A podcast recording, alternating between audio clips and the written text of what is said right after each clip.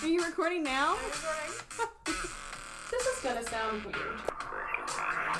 Things are about to get weird. Just get to the murder. So anytime I have something that I like kind of want to do, mm-hmm. I cannot stop thinking about it until I do it. Alright. So all so all this week I was like, oh, I want a I want a deck of tarot cards uh, so bad. Um, but I wanted to go to a local store, you know, to support local businesses. Mm-hmm. But all the local stores close at like 5 p.m. during the yeah. week, and that just that doesn't work for my schedule. So I ordered it from a website. um, but this lady I used to know, she used to read my cards a lot, and she recommended this brand, and so I purchased uh, the same brand. So they will be coming, I guess, in the same like in the next week or so. So I'll let you know how that goes. Well, you know, I bought tarot cards, I don't even know, like a, a while ago. Probably like last September. And I got mine off of Amazon. Uh, I I asked in some witchy groups on Facebook. I was like, you know, is it weird? And they were like, they're like, no. They were like, there's a lot of like things people say, but you know, just do whatever. well, Just do whatever you think. Uh, I have not used them yet. I have not had time to learn how to use them. I, there's a lot to know. There's a lot to know. There's a lot of cards in there. Yes, and there's different ways that you can like deal them out. Like there's one way that I know how to do it, which the woman who has always read my cards does it, but then there's another way that you can do it depending I think on the type of reading. But I'm sure there's probably someone listening to this that's like wrong. I know. Wrong. I've never actually had my cards read. Uh, somebody was supposed to do it for me a long time ago, and she told me to message her the next day, and then I did, and she never messaged me back. And I didn't want to be like, "Hey, you said you were going to read my cards," so I just left it. Uh my Maga, my grandma of all people, told me that she got hers read Oh, a few like I don't know, this was probably like 20 years ago, like back in the 90s. She went with one of her girlfriends and she was like shook to death by how accurate it was. I need to go. I need to get somebody to do mine. I think Well, I'll I'll let you know if I get good and I'll well, I guess you know, you have to practice in order to, you know, improve. So, See, I feel like it would take perhaps I'll improve and be able to help it would take me a long time to be able to get it to where you know I could just lay it down and I don't have to like read off the piece of paper and be like this means this and they'd be like okay and then what the fuck does that mean you know like you really you really get to know them and then you can really say what they mean you don't just have to be like the this card says you- you're gonna fall in love you know what I'm saying I feel like the context of it is very important Sydney's uh Sorry, I'm making sure that I. Uh, so, as you know, last week my laptop sounded like it was about to take flight. Uh, so I'm very anxious that we're going to have the same issue this week with the audio. I so I am trying to push my laptop as far away from my microphone as possible so as to avoid the like continuous hum because that will fuck up the audio and no one wants to listen to a podcast with shitty audio. No. And, sp- and speaking of a podcast, that's what this is, turns out. Um, and it's called This Is Gonna Sound Weird. Uh, we usually talk about true crime, paranormal, uh, spooky stuff. It's true. We do. We talk about all those things. This week specifically, we are talking about poltergeist. Yeah, which freaked me out. Um, also, I'm Taylor. And I'm Sydney. And if I sound a little off this week, it's because I am. Yes, Taylor is the one that is off, and Sydney is the one with the shitty laptop. Yeah, I'm not. Su- I'm not sure how much laughs y'all are gonna get out of me this week. I'm gonna be completely honest. I just do not know. The rain, it went away today, uh, but I know it's coming back. It is coming back. I think it's coming back tomorrow. Ooh. Yeah, we got uh you know, we got those up and down emotions this week. Uh so you know, typically though, I feel like with paranormal stories, I I crack a bit more jokes. You know, I don't want to crack too many jokes on a true crime story because that would be insensitive. No. So, you know, even if you don't get a, a joke or two from our very own Taylor. Uh, I'll do my best to try to. I'll, I'm gonna save this episode. Damn it! Please do. Uh, but here's a funny thing. Here's something funny. Uh, the shitters at my house are backed up. Uh, and I thought, Oh no, I know it. here's the thing. I know they are because I was there this weekend. I thought I used too much toilet paper. Um, because you know I always mess up stuff in the house by just doing doing the most. Turns out our septic tank is like full of water, uh, and so now everything's like backed up, and so I I pee a lot, uh, and so now we are having to conserve water, and so we don't flush too much water into our septic tank, and I'm just not about it. Okay, it's a rough week, and I can't even flush the damn toilet. Uh, so please, thoughts and prayers, please. Yeah, well, you know, you got the if it's yellow, let it mellow. So Because here's the thing. Hope you save some money. I'm worried that there's going to be pee germs in the bathroom that's going to get on my toothbrush, um, which is disgusting. Uh, so well, you know, you're supposed to every time you flush your toilet, you're supposed to you're supposed to shut the lid yeah. so that when you flush it, there's no poo particles. And I know damn well you don't shut the lid on a toilet, true. Taylor, because when I because I shut the the lid on the toilet at my apartment, and whenever you come over, you don't, and I know that because the lid is always up when I go into the bathroom after you know, I didn't think about that. Uh, but I live with a man, and so honestly, the toilet seat always up anyways. Which I'm gonna be honest. You know what? Toilet seat being up, it don't bother me, and this is why. Uh, the toilet seat's always down when Brandon goes to use it. He don't complain. Toilet seat's down. So why do I have a right to complain it's up? I've always wondered that argument. Why? Well, sometimes you just got to put men in their place, Taylor. Damn it. I guess so. I also grew up with like five brothers, so it was it was a losing fight. Yeah, it was me, my mom, and my sister, along with my dad. So my dad was really outnumbered. So that that motherfucker was always down. Okay, I guess that's probably enough toilet talk. This is true. So poltergeist, I'm gonna let you go first this week, Taylor. Okay, so I'm gonna go ahead and tell you my sources first. Um, I got my information from liveabout.com, three famous poltergeist cases that will creep you out. Uh, Thornton Heath Chronicle.co.uk. Uh, the article was Ghost of an 18th Century Farmer, Haunts Family Tea Set. TV set, not tea set. Uh, and then also on that same website, Thornton Heath Housewife, Possessed by Poltergeist. And then Wikipedia.com, uh, the Nandor Fodor page. So, anyways, my poltergeist is the Thornton Heath poltergeist. Now, as I uh, continue into this story, well, as I finish up this story, um, I'm I'm just gonna drop that. We're just gonna start, and then I'll tell you what the fuck happened when I research this when I get to the point. Okay? Are you ready? All right. So, we're, we're in the early 1970s. We're in England. Uh, there's a family that lives in England, Thornton Heath specifically. So, one August night, um, they started having some weird stuff happen at their house. Uh, so, it was, you know, it was August, it was hot. I don't know if it was raining. It was England. I've never been there before. But the family was woken up in the middle of the night by a bedside radio turning on and blaring a foreign language radio station. Now, the radio had turned itself on and turned itself to that specific station because they don't listen to that station. And this was just the beginning of some really um, odd things that were going to continue in this home and to this family for about four years. So, Four years. yeah. So, following this initial event, uh, various other like weird occurrences that started becoming more and more like paranormally were happening all around the house. So, there was this lampshade that was repeatedly knocked onto the floor by some, you know, unknown, unseen force. And then during Christmas of 1972, an ornament from the Christmas tree hurled across the room and shattered onto the head of the husband of the family. And it hit him so hard it made him fall back into an armchair. And after the ornament hit him, the Christmas tree started to violently shake and lift off of the ground. So, you, you know, not a, not a great Christmas. Also, I'd be pissed. I bought them ornaments for a reason.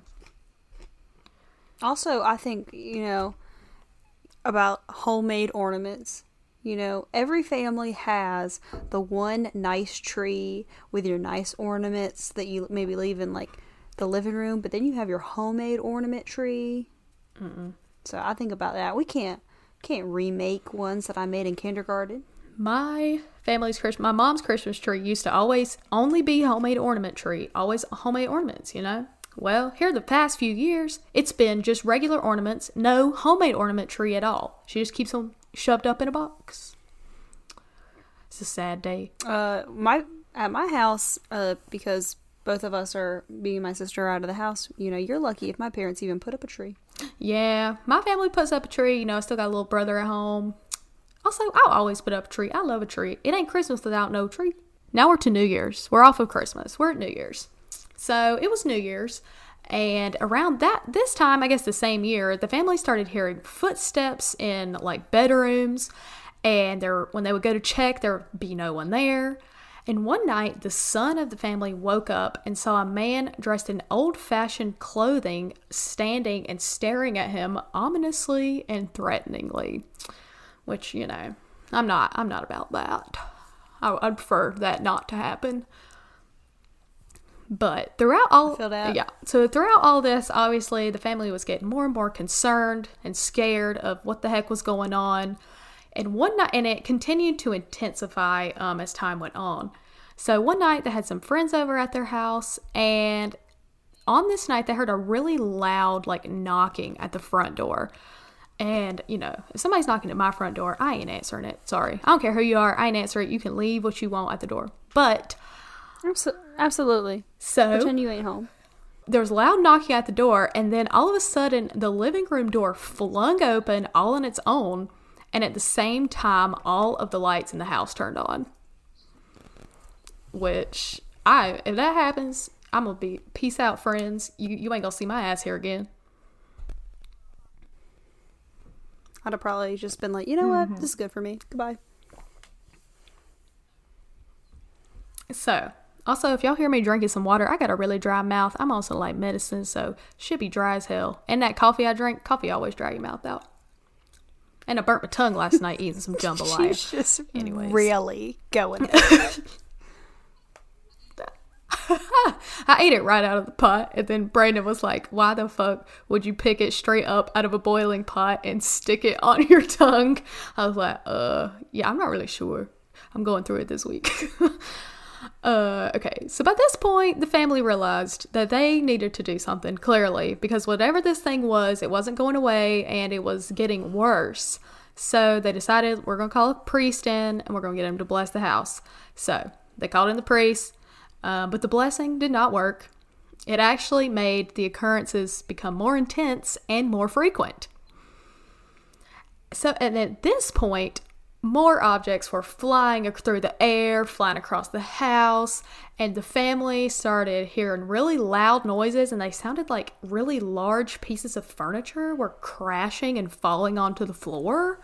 Which I'm like, you can can you imagine be sleeping at night and sounding like your whole ass couch is falling through the floor? Mm-mm. Especially if it's, I don't know if it's a two story house or what, it might just come fall down on you. I ain't got nothing. I ain't, I ain't got nothing Uh, to say. so, but every time. you, you Sometimes you that. look at me like you're like, you gonna say say something to that. that? You gonna say something to that? No, I am not. I I agree. Yeah, I would have shit my pants if uh, the couch fell through the ceiling. I'd probably die. Especially because I live, I, especially because I live in an Well. apartment, so that means that the people above me have, they're probably dead because they've probably fallen on my head. That's true. But, you know, every time they would hear the noise and they would go check to see what was going on, there's nothing there. Nothing was even, like, moved. So, since the priest didn't work out, the family was like, okay, maybe we should contact a medium. So they did. They contacted a medium to see if they could, you know, reach out to or communicate whatever was doing all this stuff in their house. And the medium told the family that the house was being haunted by a farmer named Chatterton. And he was really upset because he thought the family was trespassing on his land. So I guess that was the um, old threatening man uh, staring at the little boy. So, after learning this, the family uh, like investigated into like the medium, they didn't just trust the medium automatically. They wanted to investigate to make sure they were right. And so they did actually figure out that a farmer named Chatterton um, had lived in their house in the mid 18th century. So it checked out. And so after the medium left, though, the hauntings continued. But at this point, the hauntings wasn't only Chatterton; it was also uh, it was also his wife. I don't know why she just decided to pop up now, but here she is. So she apparently really didn't like the um, the wife of the family, the living wife of the family. Uh, and so she would follow her up the stairs at night, and the little the ghost wife was described as an elderly gray-haired woman wearing a pinafore, and her hair was tied back into a bun. Mm, I'm not sure what a pinafore is. I've I meant to heard look it it, before, up, but I but. I don't. I can't remember off the top of my head what the fuck it is. But you keep you you keep The only keep thing I'm talking. thinking I'll about maybe is I'll a- Google it. Yeah, the only thing I thought about was a petit, a petit four, which is like a like a little cake. um, however, like once like you know the wife would follow the other wife up the stairs, but then when she was spotted, the ghost wife would disappear into the shadows. And then Chatterton himself uh, continued to intensify his hauntings, and he even started to appear on the TV screen of the family. So they'd be watching TV, and old Chatterton would just pop up on the TV, and he would be wearing a black jacket with wide pointed lapels, a high necked shirt, and a black cravat.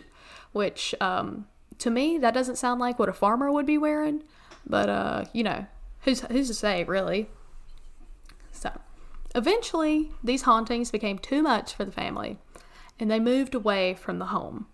Now, here is the, the, the turn in my story that is not really a turn because that is the end of that story. So, here's the thing I looked into this story, that's all I could find on it. I looked everywhere to see what if there was anything else. There was nothing. But what kept coming up was another Thornton Heath poltergeist. And the story I just told you on one website said it may or may not be true, uh, and I did not realize that till I researched it. But there's another Thornton Heath poltergeist that I don't know if these two are meshed at all, not meshed at all, but I'm going to brief you, briefly tell you about the other one as well. Okay. So, the other, also, here's the thing. You know, sometimes you go into like these little lists and they're like, these are the three scariest, most hauntedest things ever. Then you start reading, you're like, oh yeah, this is good. And then you start working on your story, and then you get like halfway through, and you're like, oh fuck, there's not that much, but I Oh, can't yeah. back out at this point. Honestly, once I have, if I've read even a paragraph of the Wikipedia page, it's probably it's probably the story of the week. I can't. You expect? You think I got all this time to be reading? Absolutely not.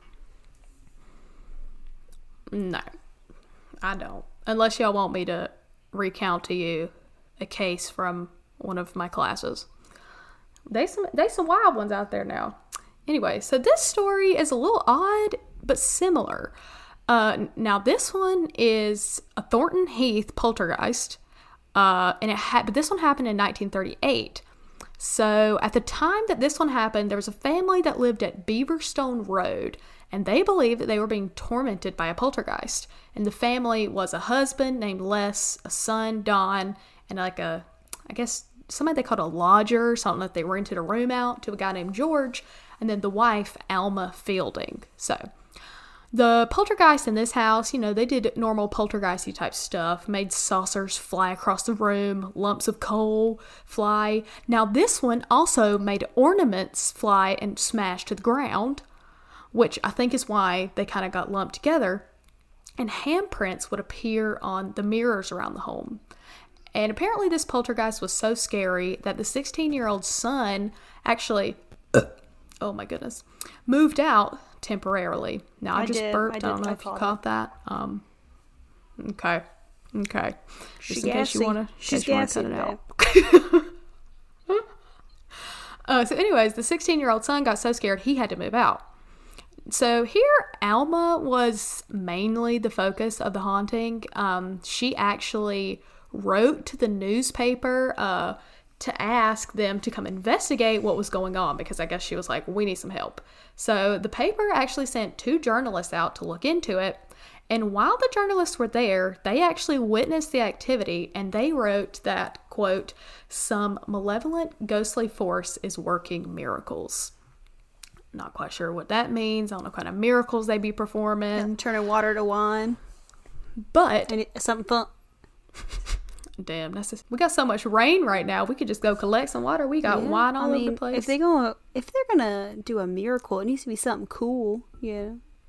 I don't think just you know picking up a know. pin, floating it around the room is really a miracle. No, I don't think so either. I don't think that's a miracle at all. I don't think He's Jesus like, would listen, consider that absolutely a miracle. that is that the best you can do? A pin? For real. So after I guess this uh, like article came out, a famous ghost hunter named Nandor Fodor. and I don't know what his family. I don't know what his family was thinking. Is he a character from Game of Thrones? He might be. And honestly, I don't know if I'm pronouncing that right, but I, the only way else I could say you would pronounce it was Nandor. But either way, who knows? So, I never finished Game of Thrones. It was too, it was too much TV for me to watch. Well, I've been watching the same ep- episode of 90 Day Fiance for the last week, so you gotta do what you gotta do. wow, what a nerd. yeah. Uh, so this this guy became really intrigued in this story, and he was kind of a part of like the spiritualism movement, you know, where he didn't really care either way. He just wanted to either prove or disprove spiritualism and like poltergeists. So he most, he mostly just wanted to like get her and see what was going on. So basically, what he wanted to do was take Alma specifically and do tests on her in like a lab. So he took and tested her in these lab conditions. Like he would do like x rays, all sorts of weird stuff. There's a lot more details on this, but it was almost like a like a scholarly article. So he did all these tests, and basically, what he figured out was that she herself was manifesting the activity. And we've heard these stories before where your energy is so something that it's making these things happen. And, you know, the, I don't know if they, I mean, the journalists apparently witnessed this stuff happening as well. So basically, Fodor believed that she was able to create these apparitions and poltergeist activity with her own mind. Um, his colleagues, though, at the place that he worked, I'm not sure if it was like a university or what, but they weren't really happy um, with the fact that I guess he was using his resources and uh, time to do this. And what he found, they didn't really like that either. So they actually expelled him and they confiscated his research papers. And so basically, though, what the papers said was that Alma had some repressed trauma, and all the trauma was manifesting into these odd poltergeisty um, activities. So I wish my repressed trauma would create a poltergeist in my house. Maybe I haven't repressed it enough. God, just really repress it and see if it can't make a pin float across the room. Okay, I'll just yeah, maybe I can lift my water bottle on on camera. But anyways, so after he got like expelled from wherever he worked, he ended up becoming a psychoanalyst and actually wrote a book about the case. And a woman named Kate Summerscale found Fodor's original papers and wrote the book The Haunting of Alma Fielding. Now, that one, that's really all I found on that too. There's more information on that, but the thing was, I could not tell if the Thornton Heath poltergeist are related or not. Was the first one I told a myth? A truth? I couldn't say. The second one is definitely a truth. But that is what I have found for you on the Thornton Heath poltergeists. Um, I don't really know what else to say. It confused me as I was researching, and I just thought I will bring that to light. If, in case anybody knows, in case you are from this area, are these the same? Are they different? Questions, concerns, comments? I don't know. Yeah, or maybe it. that area is just like super popular for like paranormal activity and it just happens to happen in the same town. Yeah, because also if they're different, like stuff, isn't it weird that there's two poltergeists happening like in the same town? And I mean, I've never been there, but I'm going to assume it's not a large town. No, probably not. It sounds like it would just be like a quaint little village. Mm-hmm. Well, thank you for that. Um, we're gonna get into my story and uh oh wait, wasn't there was there something else that you wanted to include in your story when you were researching? Did you have a Oh. weird. Did you have a funny anecdote? No, I don't think so. I think I forgot. Oh my god! All right, well we're gonna move on. I don't have anything funny to offer you today. What, are, what do you, who do you think I am? I'm just Mr. Funny Guy? listen. Every, I'm gonna have the listeners roll back the tapes because I swear you said something.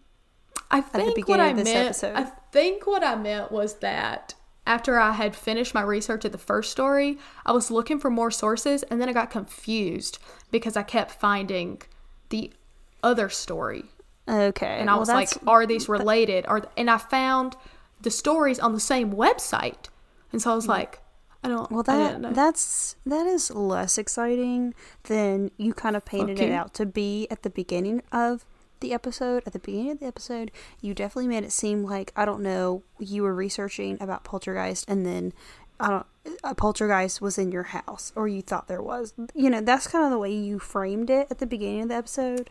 So, Unfortunately, that's not it. all right, you ready for my story? Yup. I'm Clint, I'm Jeremy, and we're the host of the Know This Trivia podcast. where we quiz each other on various topics from pop culture to politics to even pizza. Come for our trivia and stay for our witty remarks. Well, in Jeremy's case, it's gonna be something cheesy.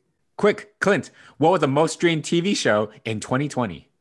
The Gambit's Queen. The wait, the Queen's Gambit. No, it wasn't a Netflix original. It was The Office. Oh, oh man, why did I? Okay, whatever. Yeah, obviously. And it was crazy. Blew out the ranks. So if you want more of that, listen in, learn with us, laugh with us, and subscribe to the Know This Trivia podcast. New episodes every other Monday and find us on Apple Podcasts, Spotify, or wherever you get your podcasts. No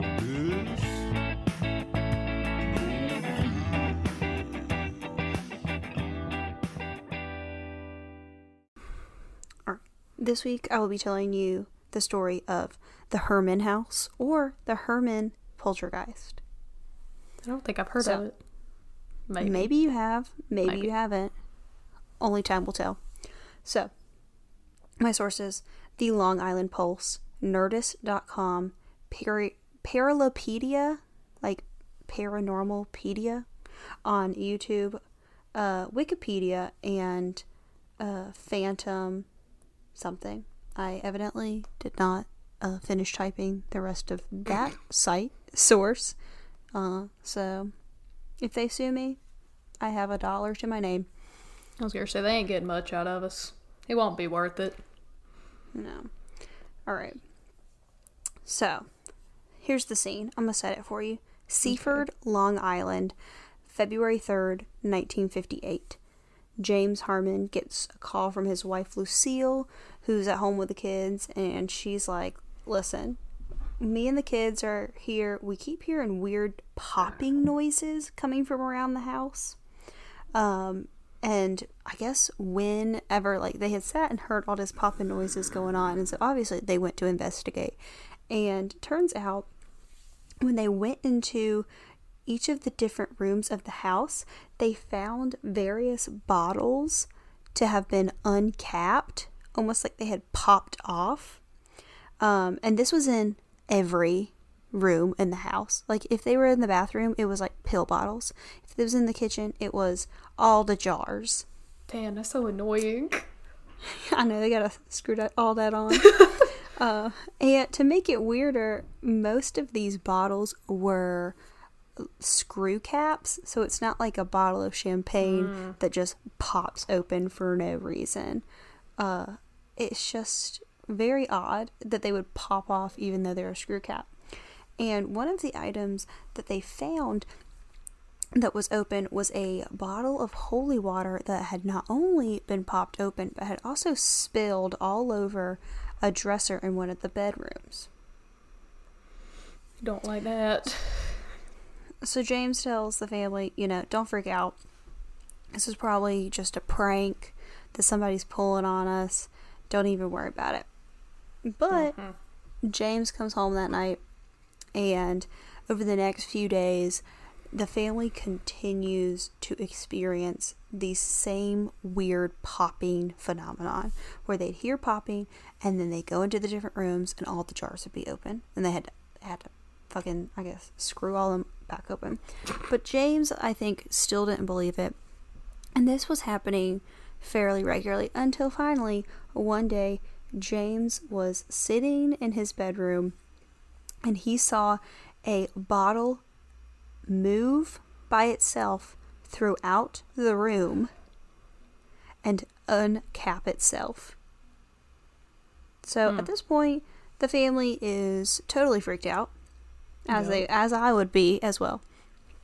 So they decide to call the police, which it takes the police or it takes the family a decent amount of uh, convincing to get the police to actually to get the Yeah. police to actually come out because initially the police kind of thought that maybe Mr. Herrmann was drunk or something when he was calling. But eventually he's like, no, no, no, I need your help. Please come out. So they send an officer out there who witnesses the same thing. So now the family realizes they're not going crazy, that somebody on the outside has also seen the uncapping of the bottles. So a detective named Detective Kuzi is assigned to the case. Koozie, the bottles.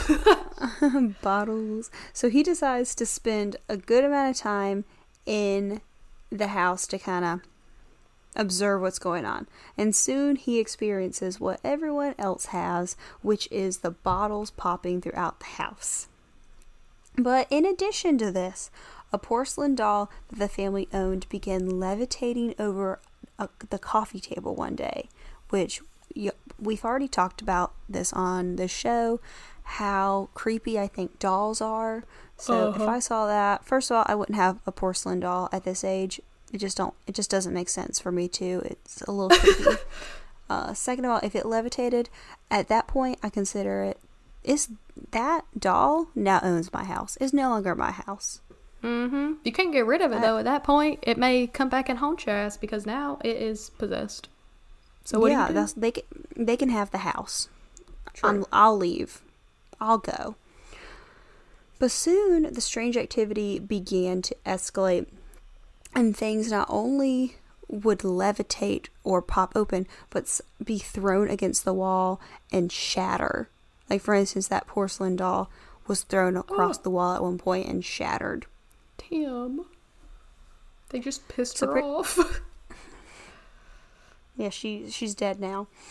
So soon, uh, the word of this weird shit that's going on at the Herrmann's house had spread through the area, and media began to take interest in the family. Things had gotten so bad that the family had actually moved out of the house for a time and had a Catholic priest come and bless the homes in hopes that that would alleviate or put an end to this chaos that was going on. But soon after they returned, the noises and the damage continued, but this time it was even worse than before. Instead of bottles and dolls being levitated, it was heavier items like dressers and tables that were being moved and thrown about the house. So, because of the media kind of spreading the word of this story, uh, a man named Dr. Rhine, or Dr. J.B. Rhine actually, had gotten word of what was going on at the Herrmann house. So the Herrmanns invite uh, Dr. J.B. Rhine out to come and investigate what is going on at their house. And Dr. Rhine was the director of parapsychology at Duke University. You know, right, right up. I know, right up the street from us. And if you don't know what parapsychology is, it is the alleged uh, physics phenomenon um, and paranormal claims. For example, near death experiences, um, apparitional experiences. So basically, they ex- they basically try to use science to explain the unexplainable. And if you've ever seen Ghostbusters, that is what Bill Murray's character studies. He I is a doctor of. Pa- oh my god! Don't. I never watched Ghostbusters. Stop. I never watched it. I cannot when I w- when when I was when I was young, uh, I still I still love Ghostbusters to this day, but it was one of my favorite movies when I was younger, and I used to go to the Blockbuster video with my parents, and I would probably rent Ghostbusters at least once a month. There was like a handful of movies that I would just rotate through, and that was one of them.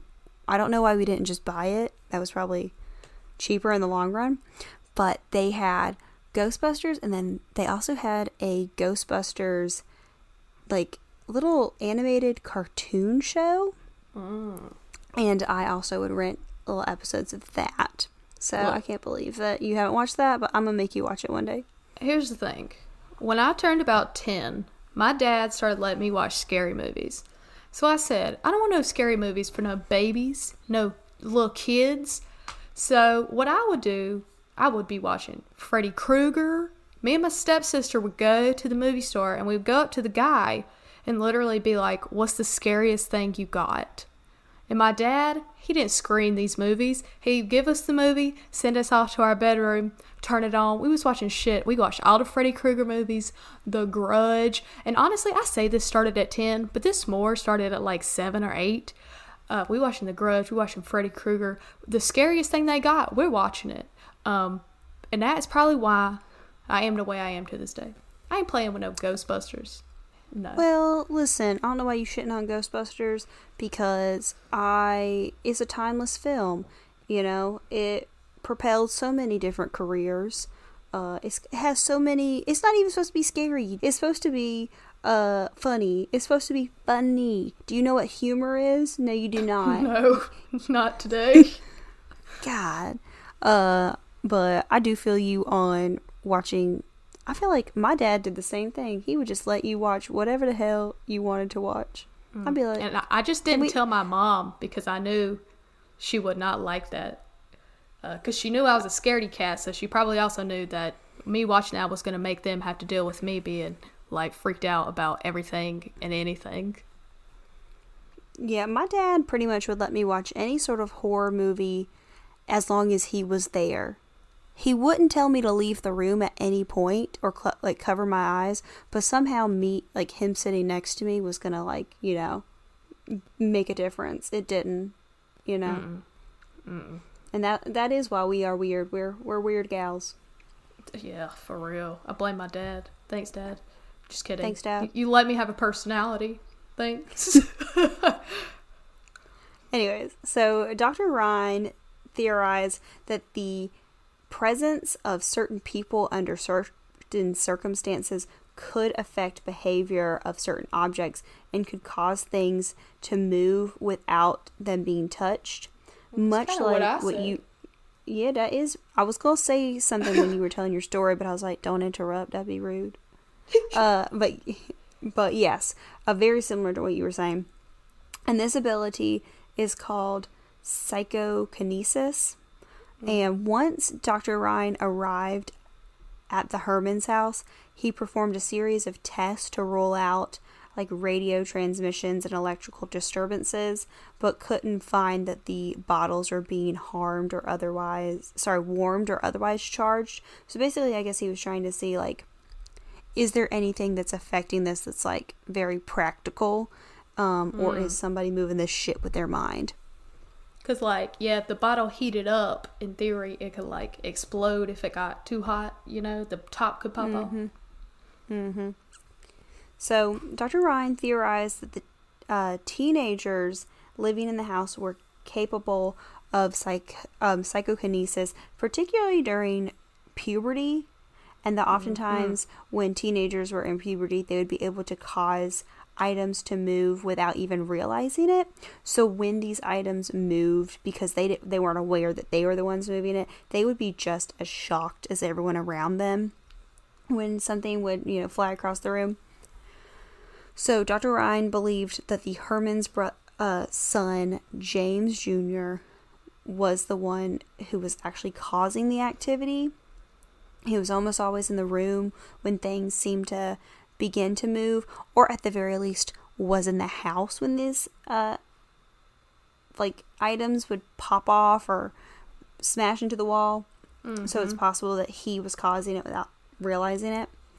And Dr. Rhine believed that a poltergeist could also be to blame for the goings on. However, soon after the doctor arrived, the activity pretty much stopped. So there wasn't really much else he could go off of or study because of that. So the Herrmanns never had another instance of paranormal activity after this, but hmm. between February 3rd and March 10th of that year, the family had experienced nearly 70 mysterious events that were all recorded and witnessed by the family themselves or others. Weird. And since then, parapsychologist Joseph Gaither Pratt and skeptic Joe Nickell and when I was reading that, I was like, "What is his profession?" Like, it says he's a skeptic, but like, what's his profession? this this man's job is to be a skeptic. Like, in his Wikipedia page, that is one of his titles, skeptic. What? h- So- how do you get paid for that? How much? How much does I a don't- skeptic pay? What's the What's the hourly rate, or is it a salaried rate? if I can get maybe he's like- salaried, I'll be a skeptic. I'll be a skeptic. I'm pretty skeptical about most things, but I don't know. Maybe it's like um an independent contractor position. You pay him to come be skeptical of you. he just comes to your house with a very uh, quizzical look on his face. He's like, "Hmm, I'm a little bit skeptical of this right here. That'll be twenty bucks." yeah. Anyways, um, they pretty much determined that the Herrmann son was the most likely reason for all of this to happen. Not necessarily because they thought that he was using like pyrokinesis to move these objects, but really they mostly thought that he was pulling a prank on the family. I personally like to think that he's got pyrokinesis But that seems like that seems like a hard prank to pull. I mean, the dad saw the shit like fly in the air and pop off, and also, which this is weird to me. At some point, you said like large furniture was flying around, which I'm like, okay, he can't make that happen. Uh, probably, you know, he can't just be a jokester. But also, I feel like that's a lot of energy to accidentally be putting out into the world to be moving around freaking tables and dressers. You know what I'm saying? Yes, I do know what you're saying. Because I think me and you have talked about this when me and you used to live together, and we always used mm-hmm. to say that like weird things would happen in that apartment, even though it didn't make sense because mm-hmm. the apartment that we were living in was you know fairly new construction, which is very similar to the Herrmann family because their house they were the only family that had ever lived there. It was like pretty much a brand new house when they bought it, and they had lived there for a while. Um, but very similar to that, how uh, when me and you used to live together, all this weird stuff would happen, and we thought it was because me and you, like the presence of me and you, Mm-hmm. had somehow caused it. Because me and you are such hardcore believers in the unknown. That's why me and Cindy can't be in the same room as each other. You ain't Oh, never seen us we- together. We will not. We're zooming right now. We'll have to Zoom for the rest of our lives. Not because of the Roner, just because we're too powerful. when when Taylor gets married next year, it's gonna be uh, um, they're they're gonna have to have an iPad. One of Unlike- those like on a stand with wheels. Yes, they're gonna have to put a dress on that so Your that da- I, your uh, partner can remote control car you down the aisle. Yep. That'll be it. Anyways, so the Har- Harmon case would go on to inspire the 1982 movie Poltergeist. Ever heard of that? mm-hmm. Is that one of the movies you watched? you Yes, watched it it, when you were little?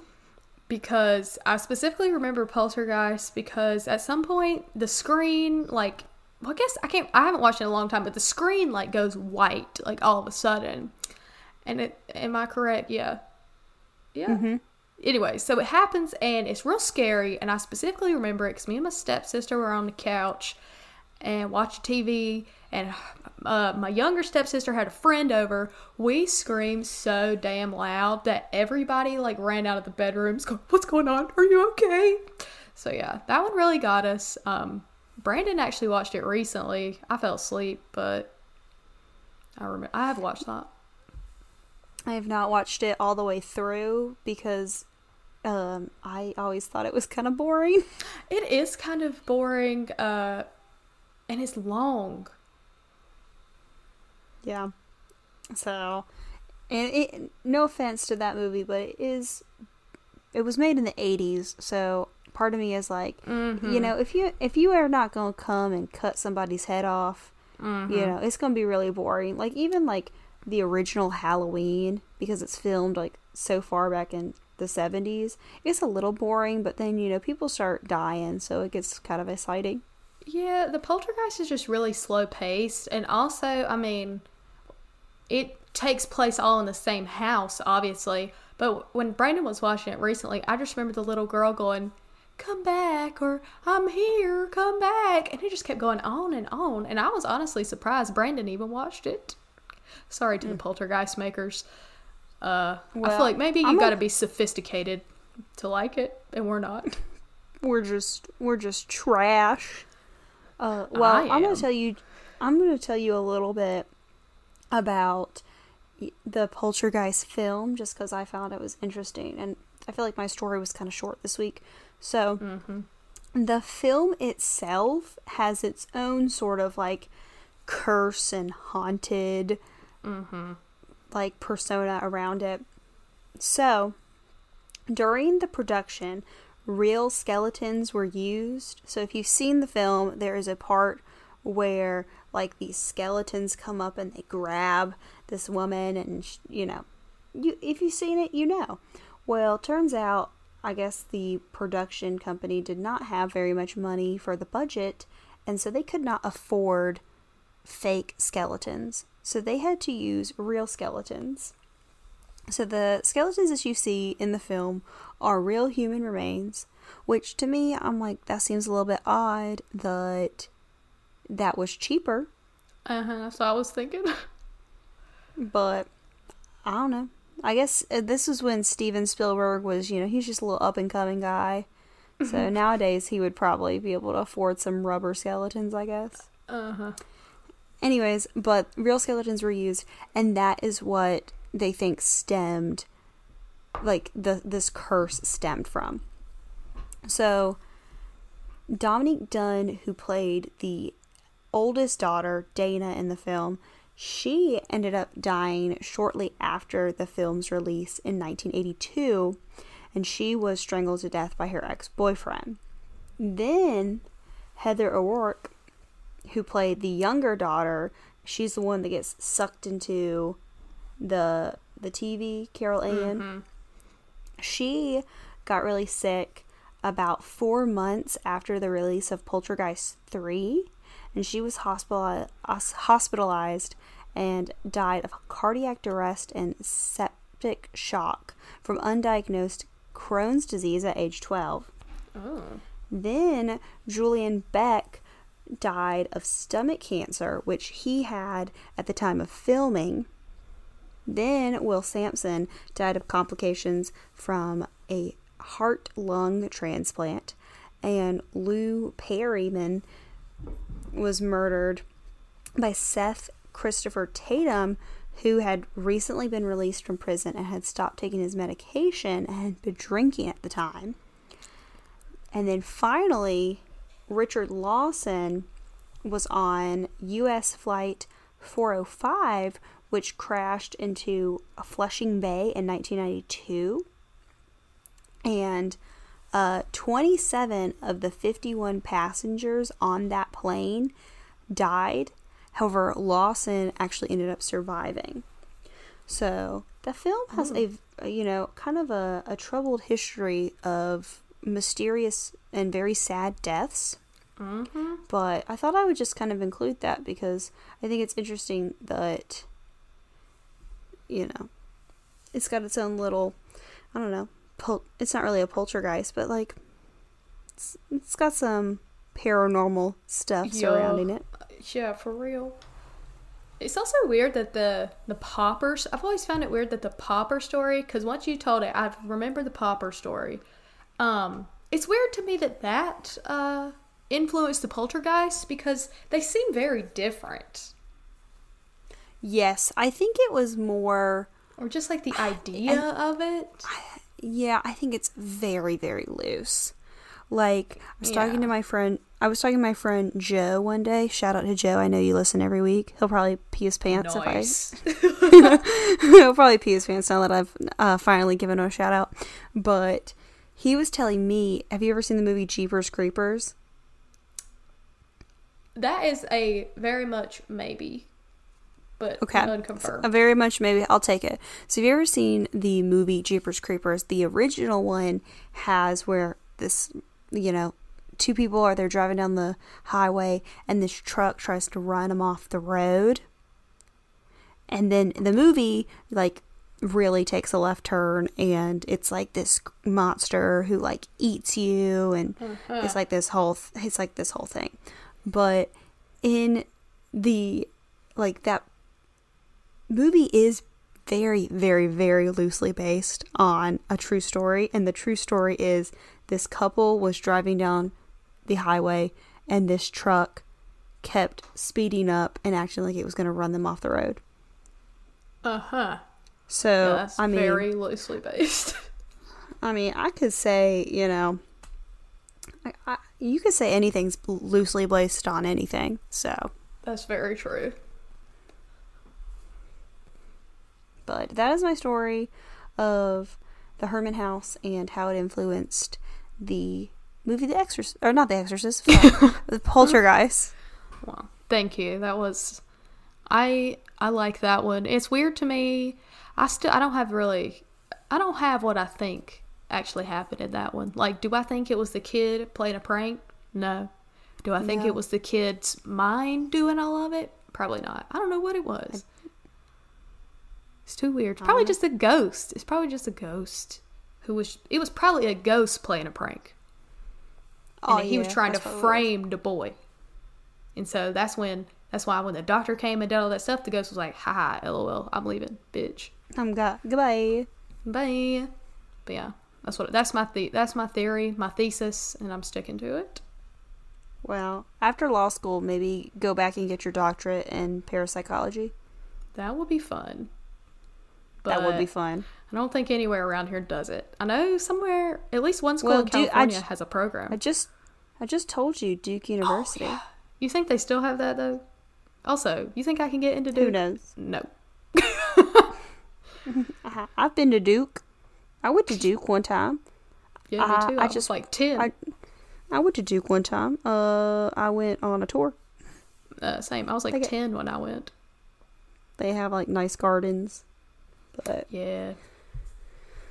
yeah. Anyways, but that uh that was our episode. Next week our theme is survivor stories.